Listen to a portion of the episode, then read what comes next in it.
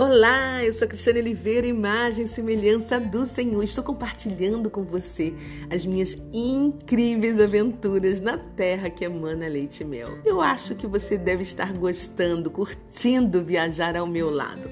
Está pronto? Pronta para ir para Nazaré? Então, simbora!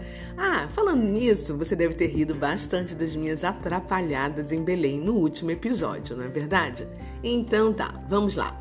Pois para Nazaré vamos nós, afinal foi lá que o anjo Gabriel anunciou a Maria que ela receberia em seu ventre Yeshua, Jesus.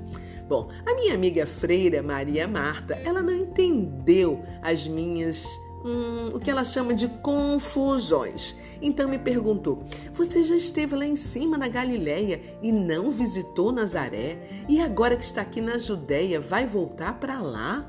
Você não tem um roteiro organizado? Hum, eu respondi para ela que não importava, pois o meu roteiro estava nas mãos de Deus e que era Ele quem me levava aos lugares na hora que Ele queria e quem depois me trazia de volta.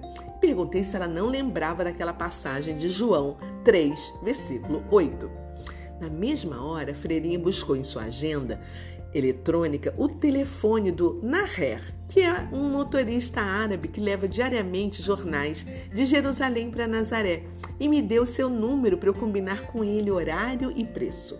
A melhor coisa que eu fiz foi trazer o meu celular do Brasil e habilitá-lo aqui, comprando um chip local. Uau! Hoje, quem não tem um celular fica literalmente atrás da lua quando viaja. Então eu liguei para o Naher que me cobrou 50 shekel e combinou comigo para eu estar na Newgate às 5 horas da manhã do dia seguinte. Me passou o telefone de, de seu colega Omar, pois ele seria o motorista que me levaria ao meu destino. Descobri que eles fazem parte de uma associação de motoristas particulares e se organizam primeiramente para lotar um carro e depois para sair o segundo. Só em pensar em acordar às quatro horas da madrugada, tomar café, banho, para sair andando sozinha pelas ruas de Jerusalém e ir pegar o carro em frente a Newgate, eu fiquei preocupada porque eu sou péssima para acordar cedo. E como eu não poderia perder o horário, coloquei cinco despertadores no meu celular que me dá o direito de programar e não perder a hora. Assim, com certeza eu iria despertar. Arrumei as minhas coisas, procurei a minha anfitriã italiana para pagar os meus primeiros oito dias aqui em Jerusalém e pedi para ela guardar minha mala até a minha volta, pois eu não iria ficar muito tempo fora daqui. Como eu não consegui encontrá-la pessoalmente, nem por celular, eu deixei um recado em inglês e depois em portuliano, avisando que eu estava deixando a minha mala e as chaves do meu quarto e da casa na fechadura da porta do meu quarto.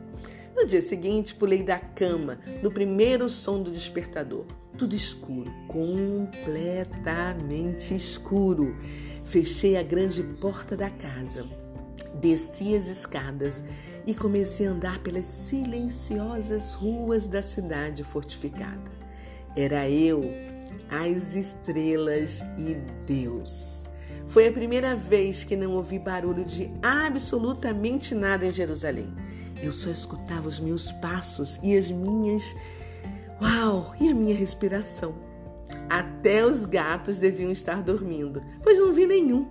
Jerusalém em silêncio total às 4h30 da manhã. Em menos de 10 minutos eu já estava na Newgate. Olhei para a cidade nova lá fora e nenhum carro nas ruas. Que sensação! Deu um frio gostoso na minha barriga. Voltei para dentro do portão e imaginei que deveria estar sendo observada por alguém de algum lugar através das câmaras de vigilância. Olhei para uma delas e dei tchau e um grande sorriso para o meu observador oculto. Sentei então no batente de uma loja fechada e fiquei aguardando o Omar chegar.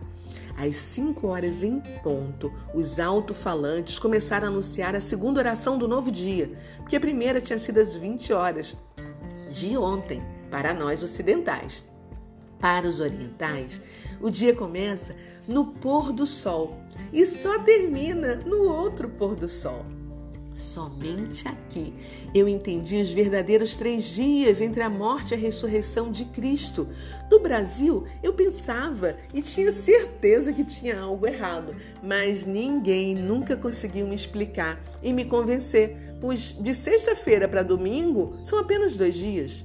E eu sempre contava de sexta para sábado, de sábado para domingo, como dois dias e não três.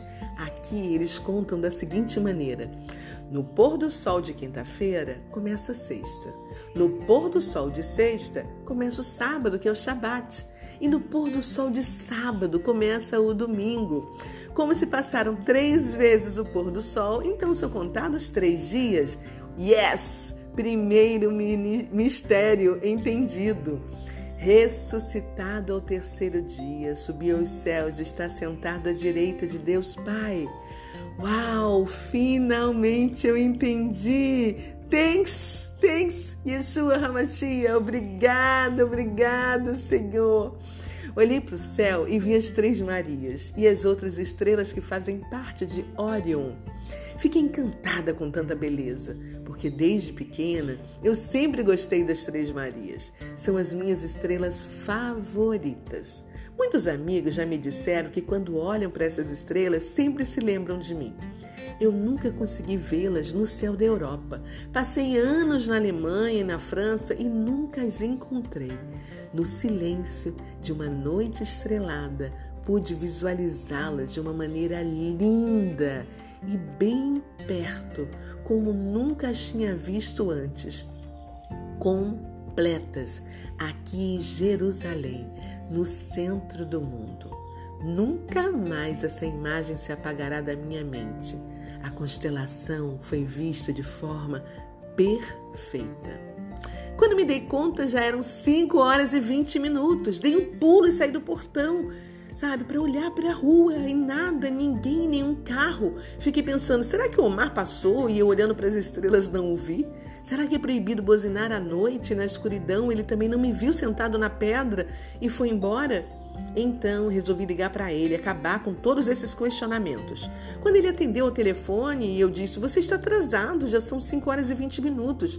Ele me respondeu: Não, agora são 4 e 20. Keep cool. O horário de verão acabou no Oriente Médio e os nossos relógios foram atrasados em uma hora. Você não sabia? Você não escutou o noticiário? Me aguarde, em 40 minutos estaria aí. E eu, ah, hum. Isso é o que dá ser turista numa terra em que você não fala nem hebraico e nem árabe. Fiquei imaginando o que deve acontecer com os turistas em Búzios e em todo o Brasil. Na próxima virada de horário de verão, quando eu estiver no Brasil, eu avisarei a todos que encontrar na rua. Faça isso você também, please. Ajude um turista desinformado. Bom, em 40 minutos, tive tempo suficiente para conhecer as estrelas do céu de Israel. Qualquer dúvida é só me perguntar, tá?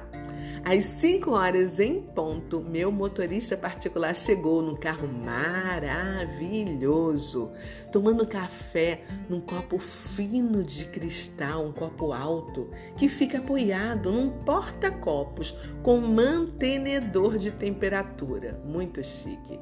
Saía fumaça do café e o cheiro delicioso. Me deu até vontade de tomar um. Omar, muito simpático, bonito e sorridente, me perguntou se eu tinha esperado muito. Eu respondi: hum, Imagina, uma hora e meia na escuridão de Jerusalém foi um tempo perfeito para eu meditar. Ele captou o meu humor e riu de mim. Entramos no carro e começamos nossa viagem. Eu perguntei de onde ele vinha, quem era ele porque ele não tinha traços de um árabe. Ele me disse ser muçulmano israelita. Nasceu em Jerusalém e ama futebol. Depois eu virei para ele e falei que não tinha sido apenas eu quem havia trocado o horário, porque os alto-falantes dos muçulmanos soaram às 5 horas do antigo horário. Ele não falou nada, ficou calado. Parou e pegou mais dois passageiros que já estão acostumados a viajar semanalmente com ele. Primeiro, um homem que entrou no carro, disse alguma coisa que eu não entendi e foi para o último banco e dormiu. Em seguida, uma mulher árabe. Ela, infelizmente, não falava a minha não falava nenhuma outra língua, só árabe e hebraico. Passou a viagem inteira conversando com Omar e o monopolizou de tal maneira que não me deu mais chances de trocar ideias com ele. Então, passei o resto da viagem observando as paisagens entre Jerusalém e Nazaré e agradecendo a Deus por cada momento, por cada pessoa e por cada lugar que Ele estava me dando a honra de conhecer. Bom, vou ficando por aqui e no próximo episódio a gente conta exatamente como foi em Nazaré. Até lá, tchau!